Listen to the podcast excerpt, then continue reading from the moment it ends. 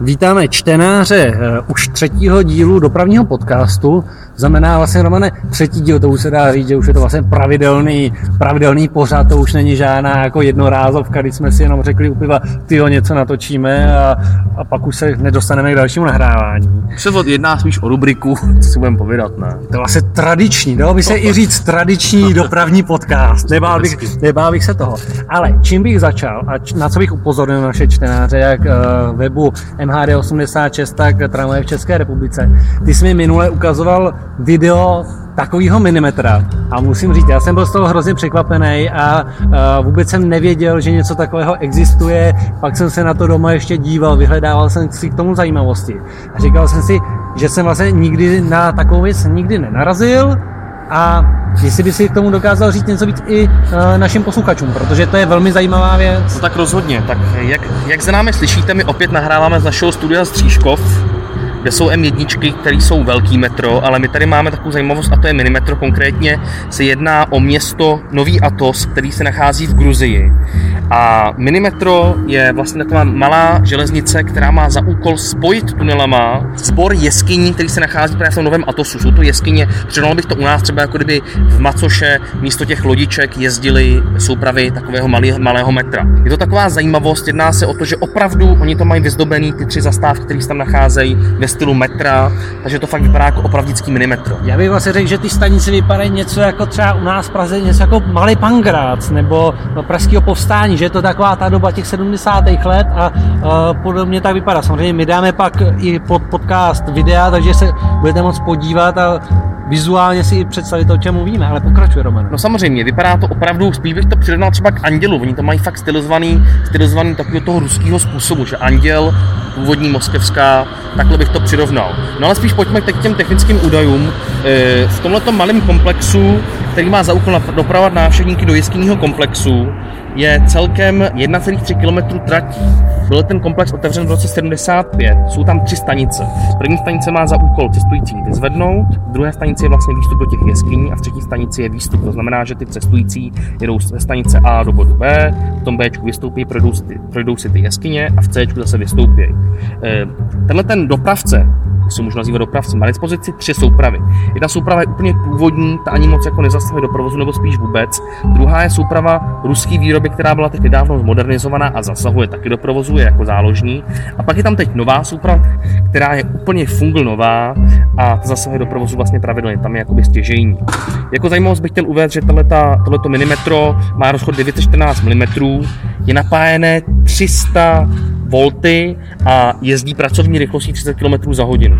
Což je docela rychle, ale tam je ještě zajímavý na, na tom pohybu, že vlastně ono tak trochu i couvá, že jo, tady to minimetro nám v jednom směru. Jo, ono to metro vlastně couvá, ale zajímavý na tom je, že to ta souprava má stanoviště a motorový vůz vlastně jenom na konci, jednom konci vlaku. Souprava vlastně jakoby couvá, tak, takže při zpětném pohybu strojvedoucí řídí skrz kamerový systém, což je zajímavý a myslím si, že drážní úřad u nás by to asi nedovolil couvat třeba z tramvají na základě kamerového systému nebo couvací kamery. Takže toť asi Metroní a to, kdo by chtěl vidět videa, jak už Ondra říkal, najdete je pod naším článkem. Pojďme dál, Ondro, co tam máš ty? Tak my jsme eh, v minulém díle vzpomínali na tramvaje 15. že měli výročí v Praze a teď tady máme další výročí, je pravda. Ono ten říjen na ty výročí je takový docela uh, bohatý, to samý i listopad, protože většinou v říjnu či v listopadu máme v Praze komunální volby, to znamená, je tady ta tendence uvádět do provozu ať už nové úseky metra nebo nové typy tramvají.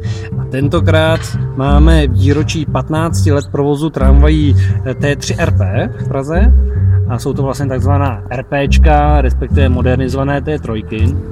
A já nevím, jak bych zaspomínal zrovna na tenhle tramvají, je pravda, na mě to úplně tak nikdy jako nezapůsobilo, nepřirostly mi uh, tolik k srdci, ale jak to vidíš ty, Roman? RPčka pro mě byl významný posun dopředu.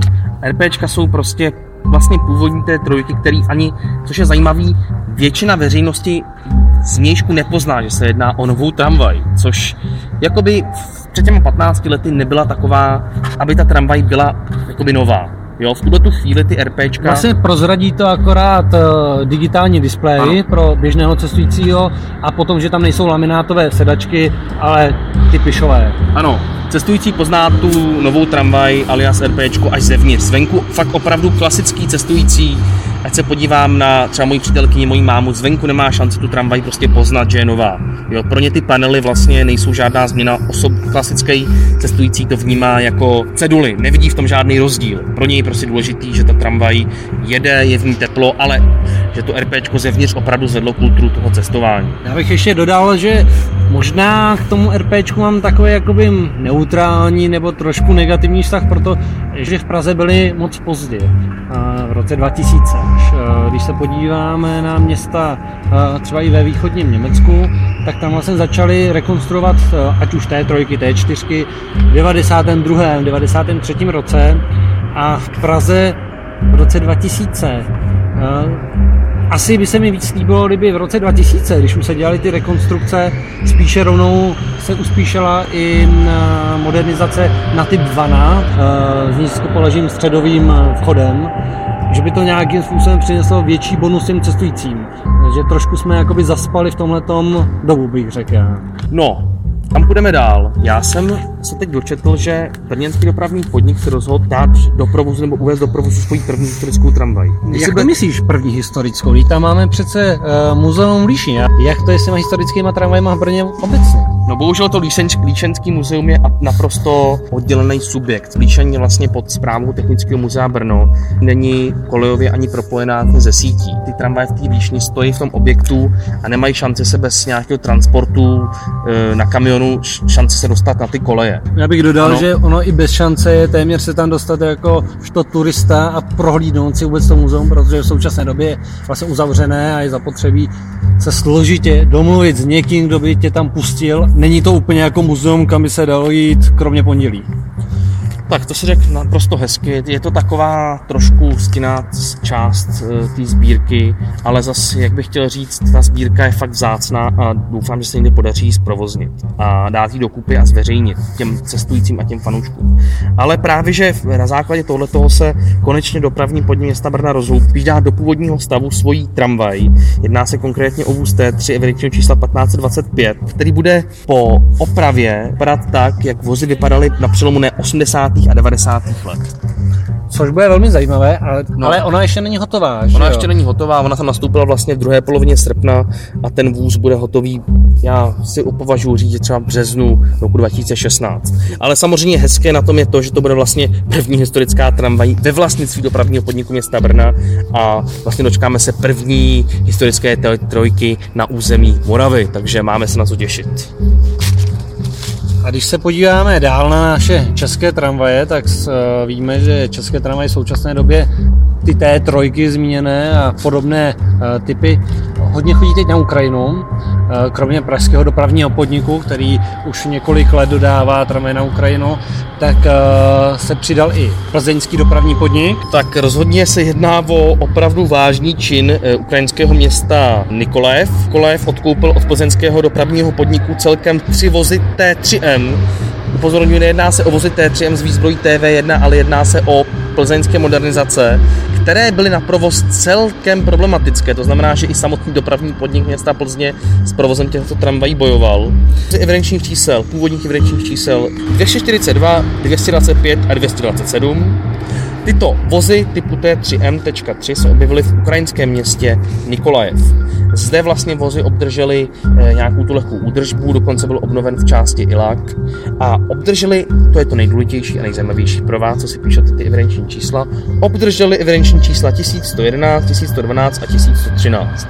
Že to tak hezky vyšlo, že jo? Takový docela pěkný čísla no, dostali. Je to taková klasická ukrajinská hra s čísly, co bych tomu jinak řekl, ale spíš eh, jsem zvědavý na to, jak se ty vozy onem eh, provozu osvědčí, jelikož opravdu na Ukrajině ty tramvaje nemají jednoduché a opravdu držím palce nikolajevským e, depákům, jak se říká u nás lidově, aby ty vozy vydržely aspoň rok provozu, protože e, to už nejsou zrychlovače, to už se opravdu jedná o vozy digitální výzbrojí postavenou na mikročipech a to už opravdu nestačí vzít kabel.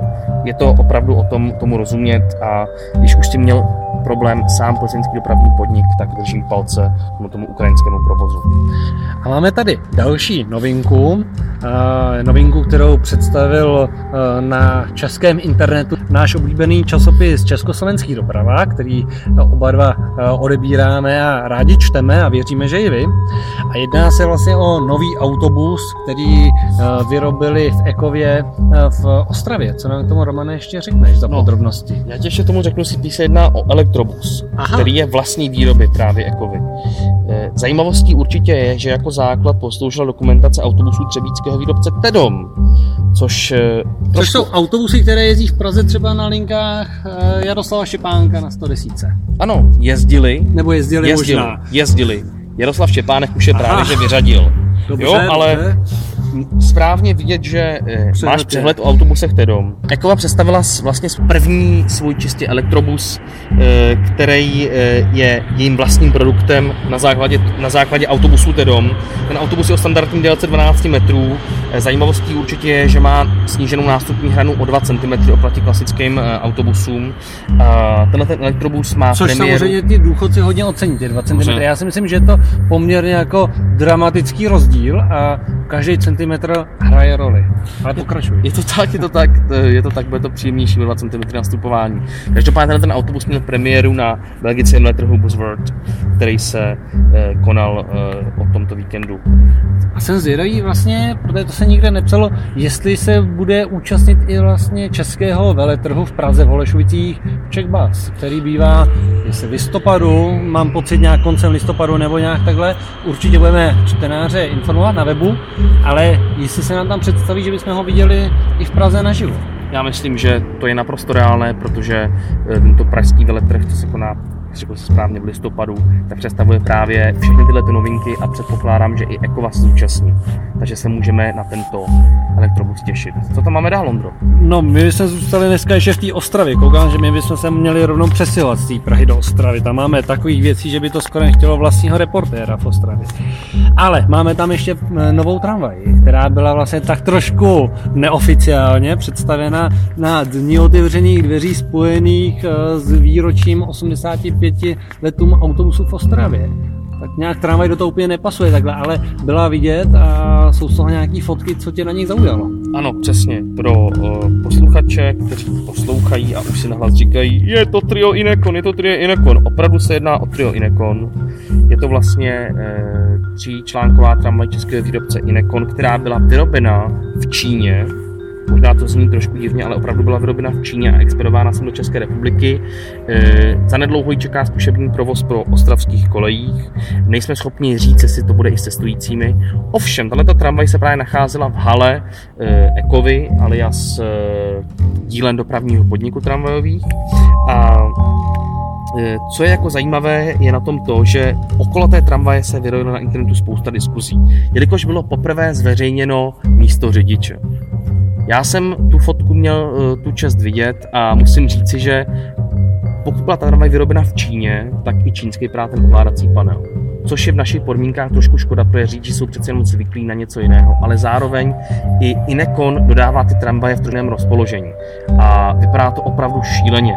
Interiér teda nejsem zatím schopný hodnotit, interiér vypadá zajímavě, ale ten panel toho řidiče mě trošku zaujal a ale, trošku šokoval. Ale jestliže si řekl zajímavě vypadá interiér, tak si tedy také nepředstavím už něco jako úplně pozitivního, protože pro mě zajímavě je něco, z čeho jsem trošku jakoby na rozpacích, popravdě řečeno. No bohužel nemůžu tvrdit víc, viděl jsem jenom jednu fotku interiéru a já budu pevně doufat, že Inekon, uh, Inekon udělal dobrou práci a že ten interiér bude vypadat líp než ten řídící pult toho řidiče.